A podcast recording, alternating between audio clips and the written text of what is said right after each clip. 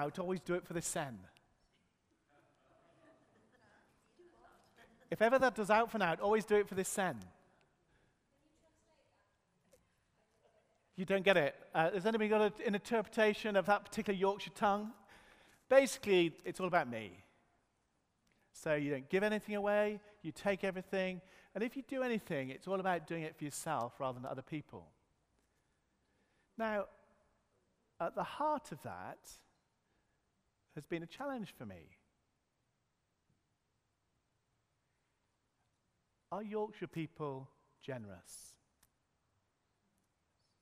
Are they generous? I, am going to say you should never make jokes about nationalities and things, but the, the Yorkshire, Yorkshire and Scottish people have quite a lot in common, I think, about some of these things, but I'm not going to say more than that. But actually, for me, being mean, being selfish, and being proud, which is part of what that motto celebrates, is not the gospel. It absolutely is not the gospel. Celebrating meanness, celebrating selfishness, celebrating pride, celebrating insularity is not the gospel. I've actually had to do a lot of repenting in my life and still have to. See, at the heart of Christianity is a generous God a trinity of Father, Son, and Holy Spirit. A God generous in creation, which is what we celebrate at harvest. Generous in the gift of his own Son, Jesus. The God who, though rich beyond measure, became poor for our sake so that we who were poor could become rich. A God who pours out his own Spirit, the Holy Spirit of God, God's giving gift. He pours it out abundantly for us to see the renewal of all things. Are we generous? Do we think God is generous? Now, I wonder what you have in mind when you think of the topic of generosity. Most of us will think possibly of money. Pete, if you could move us on one.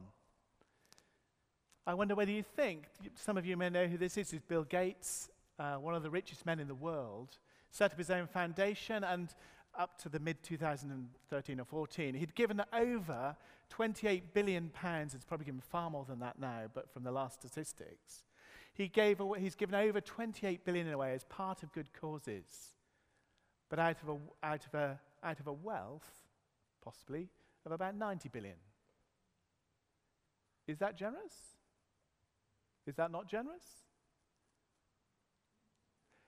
This week, as part of our readings, Jesus talked about a woman who had two coins. She gave everything. Generous?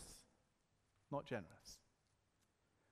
But what about not in money? What about in our lives?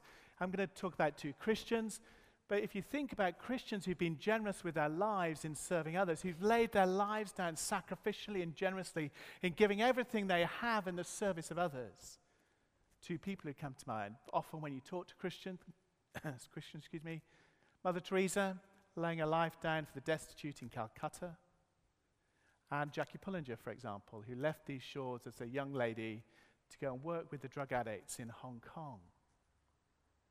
Generous with their lives. Generous? Not generous. Is that what we think of generosity? If you move on, Pete. In the last uh, church I was, every year we used to run the marriage course. And um, as part of the marriage course, as part of any marriage, I wonder whether we consider that are we generous with our words? In our relationships? Would, would we say that the words that come out of our mouths are generous to other people? It's one of the great challenges in our relationships, not just marriage relationships, but any relationship.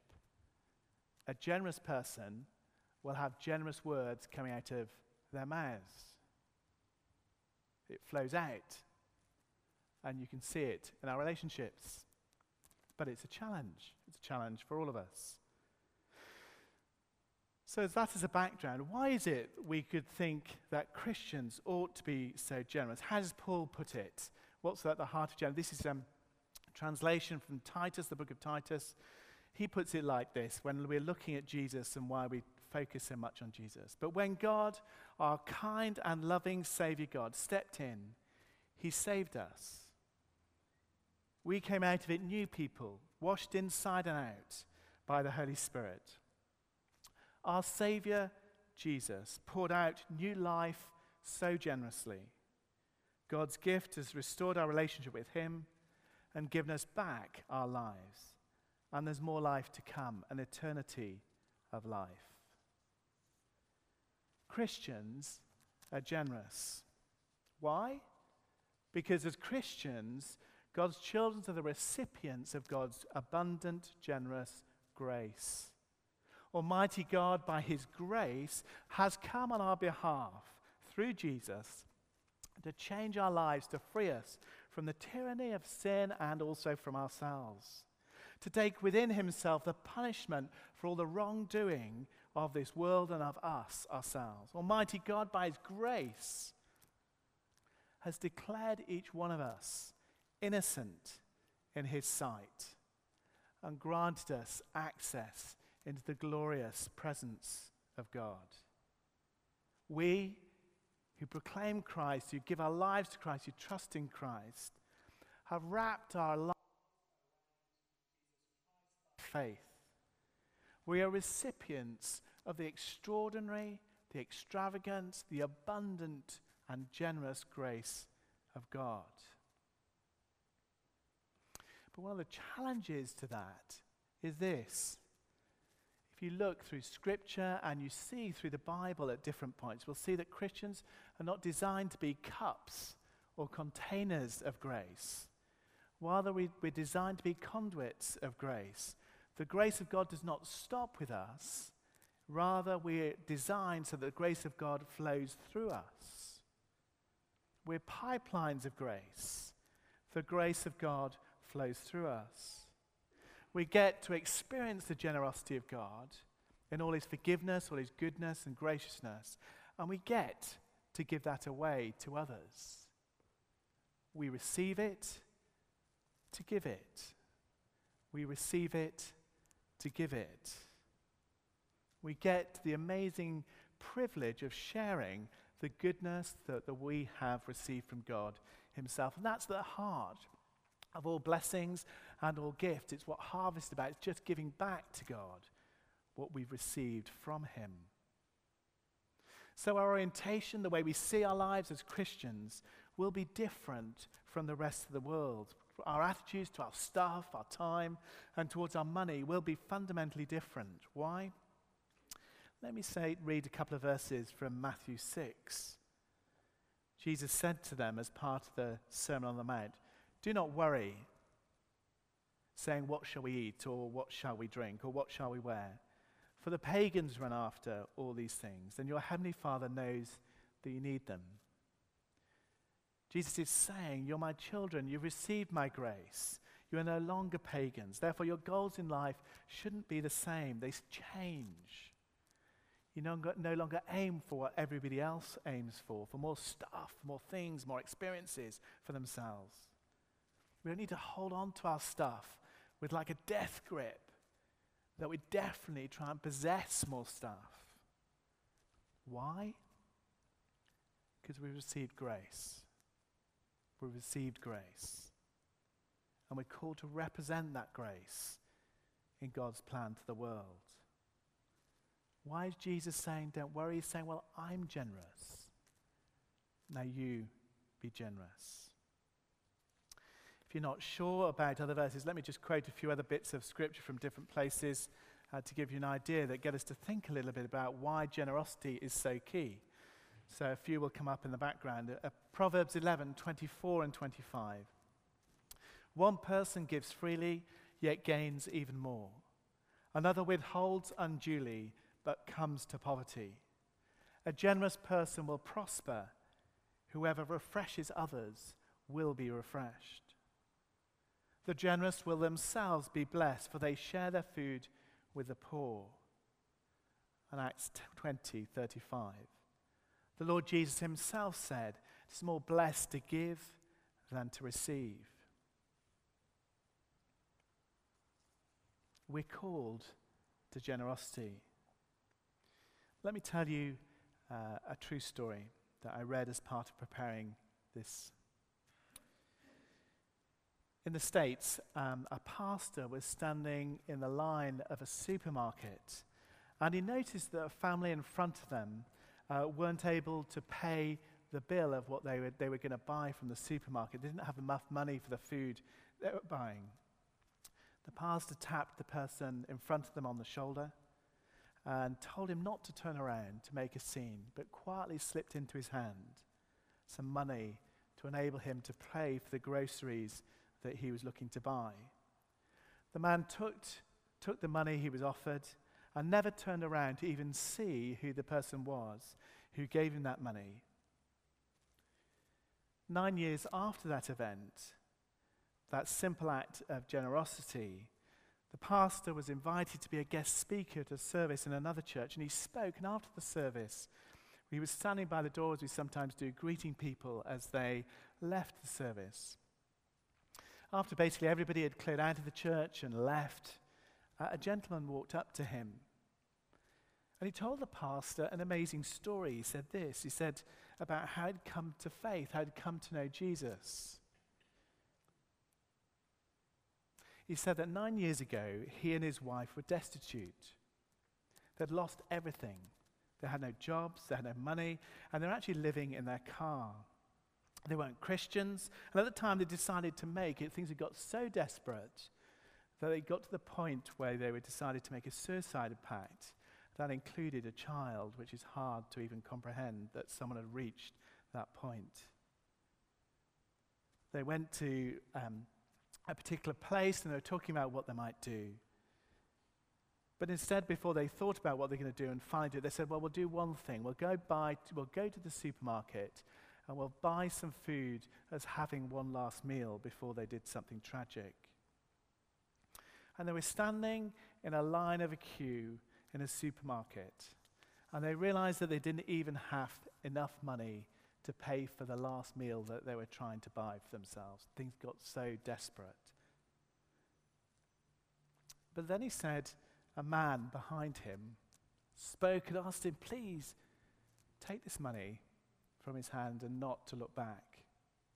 The man also said this to the person as well as slipping the money into his hand. He said, Please remember this Jesus loves you.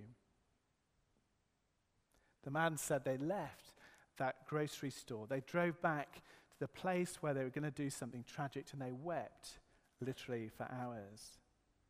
They, couldn't, they knew they couldn't go back, go through with what they'd planned to do, so they drove away. And as they were driving away, they passed a church that had a sign that read, Jesus loves you. They went to that church the next Sunday, and God miraculously pulled their lives out from the pit and they were saved.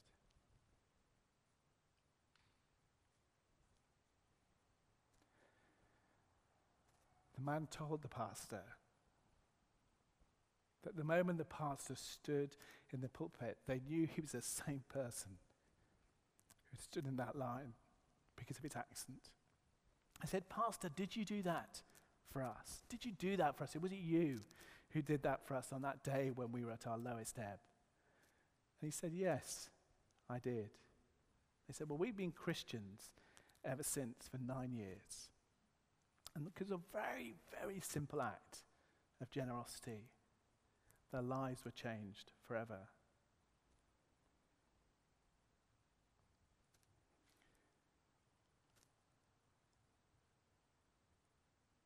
Why is it so hard for us to be generous? Most of us recognize it's a good thing. Most of us say, I'd love to live in an open handed way, not consumed by the world's worries. But from that reading in Matthew 6 and again and again in Scripture, Jesus says, Do not worry, do not worry, do not worry. Yet we find it incredibly difficult not to live a life of fear, anxiety, and worry. We don't give generously because we fear we'll never have enough for ourselves we'll be able to provide for the lifestyle of the children we would like them to have, or for looking after elderly parents who we think, well, the state won't care for them. How on earth am I going to have be able to care properly, or for the retirement that we long for, the lifestyle we long for, whatever else it is. We worry, we worry, we worry.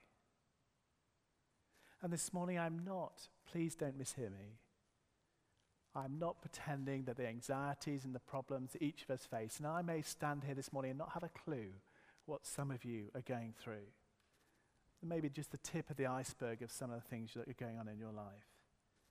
But by worrying and being consumed with fear, according to Jesus, also involves a choice. You can choose to believe and place your trust in God as sovereign and Lord of all, or you can choose to not to, that He will provide for you. You can choose to say, The world isn't going to look after me, it's all about me. I need to provide for myself. I'm alone in this universe, and unless I do it, nobody else will. I can make my own way. Or you can reaffirm and put your trust in God as sovereign and Lord of all. So, how do we become generous? If we recognize it's good for us, we recognize there's also a challenge because of the many challenges we each face in it. If we briefly come to the reading we've said, David is aging at the end of his life. He's had ups and downs, but we've only just been to touch on as part of the time we've been through the series. He's failed at times, but God has been with him. He's concerned about seeing the temple rebuilt, that God's temple rebuilt. David had given generously, as it said in the preceding bit of the passage, and Solomon had called others to give generously to enable the physical temple to be rebuilt. Uh, as part of that, and you see that in the preceding verses to the one Jenny read for us. But then David leads them in this fabulous prayer in verse 10 onwards. Four times in this text, four times in this text, the greatest king in the history of Israel, King David says, Everything belongs to you, God. Everything belongs to you, God. The Bible teaches again and again that God is the owner of everything. Everything. God owns everything. He created it, He owns it, it's, it's His. God owns our jobs, God owns our homes, God owns our car, God owns our bodies, God even owns our iPhones.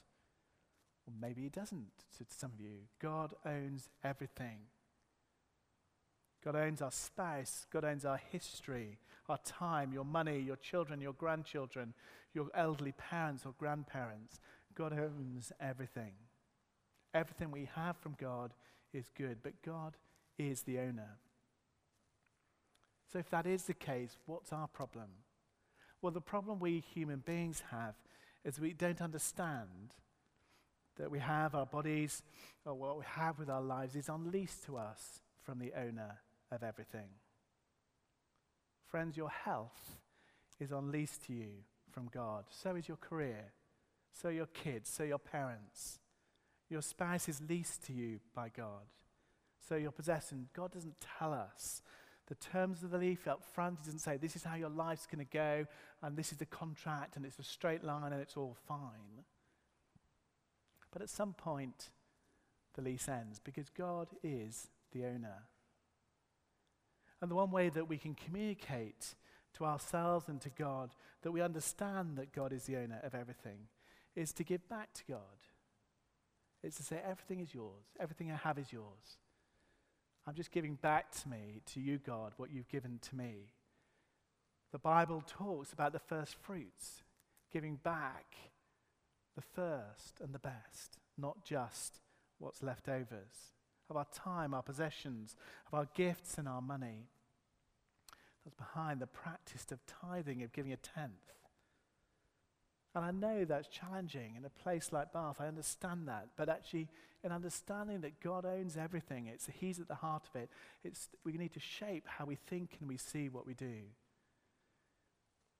I read a, a story by someone that just made me laugh as part of someone who worked um, in the, the NHS and with many people who were amazing at what they did, but also get very anxious about what they have. I read a story about um, a chaplain, a former chaplain who worked in government, the government, and a man this came up to the, the chaplain and said this, you know, it used to be easy for me to tithe when my salary was lower. You know, when you're a student and you don't have very much, if you give £10, it doesn't feel as costly as having to give a lot more than that. When you suddenly get, go up the tree and you get more and you get more, suddenly giving a tenth, a tenth becomes far more challenging. And he said, I find it really difficult. But the chaplain said, he said this, uh, person in government said, My salary is now half a million pounds. So a tithe is £50,000, he said. I can't afford that.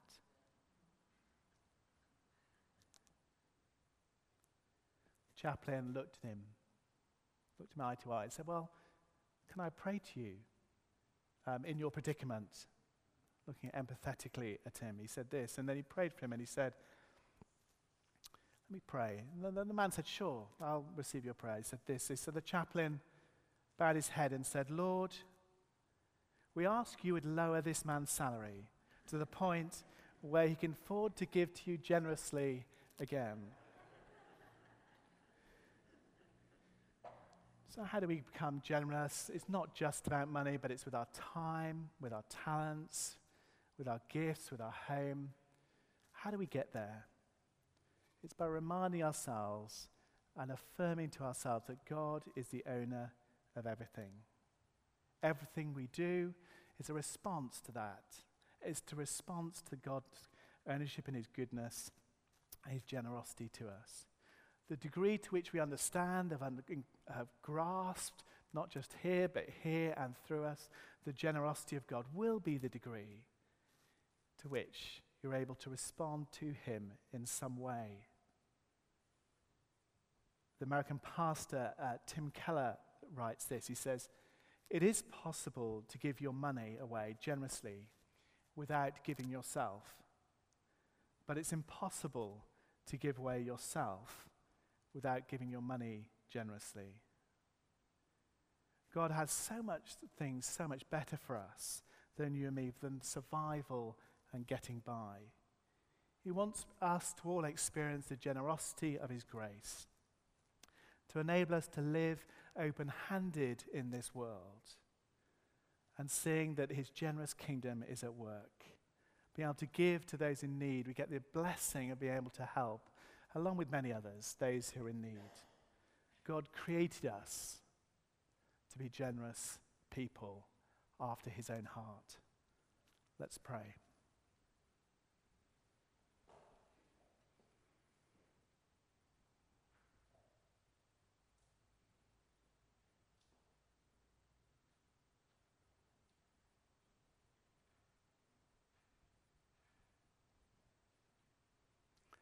Heavenly Father, I pray this morning for those of us who are here who are struggling to believe that you are a generous God.